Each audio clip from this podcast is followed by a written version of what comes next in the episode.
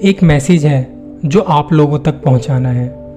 हो सके और अगर आपको लगे कि किसी के साथ शेयर करना चाहिए तो ज़रूर कर देना।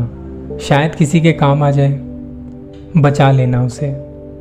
वो जो लटका हुआ था पंखे पर, मैं जानता था उसे।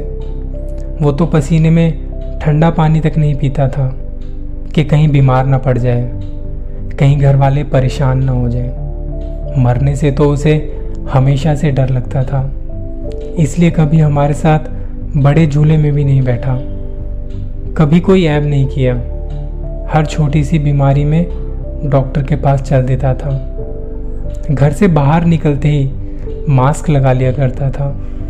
पर जब झूलते देखा उसे पंखे से तो कई दिनों तक सोचता रहा कि ऐसा क्या हुआ होगा कि उसे वो आखिरी सफ़र सबसे प्यारा और आसान लगा।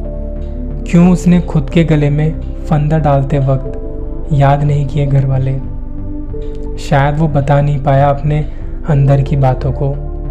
शायद वो रो नहीं पाया होगा किसी के सामने। शायद वो डरता होगा कई विचारों से और उसे नहीं सोने देते होंगे वो। शायद। शायद वो देख नहीं पाया होगा किसी को खुद से दूर जाते हुए और हर वक्त लड़ता होगा उन पुरानी यादों से। शायद। शायद अपनी हार ज़ाहिर नहीं कर पाया होगा घर वालों से। तब उसे ज़िंदगी से हारना बेहतर लगा। जो भी हुआ होगा और जो किया उसने, मुझे बिल्कुल गुस्सा नहीं आया। और ना ही लगा कि वो बुजदिल है या कायर है।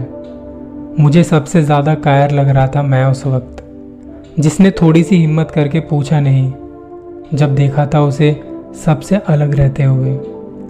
कभी हंस नहीं पाया उसके साथ। जब वो बैठा था उदासी से भरा चेहरा लेकर।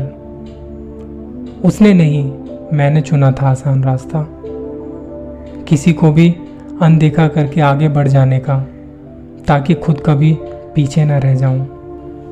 जब वो लटका हुआ था, तब उसके सफ़ेद पड़ चुके हाथ, जिनकी नसें उभरी हुई थी, मुझे पकड़कर कहीं ले जाना चाहती थी। उसकी बाहर निकली हुई आँखें मुझे उसके अंदर का तूफ़ान दिखाना चाहती थी। उसके कान खड़े हुए थे कि अभी मैं कह दूँगा, मैं हूँ तेरे साथ और सब ठीक हो जाएगा। उसकी नीली पड़ चुकी गर्दन पर जाने क्यों मेरे हाथों के निशान दिखा रहा था?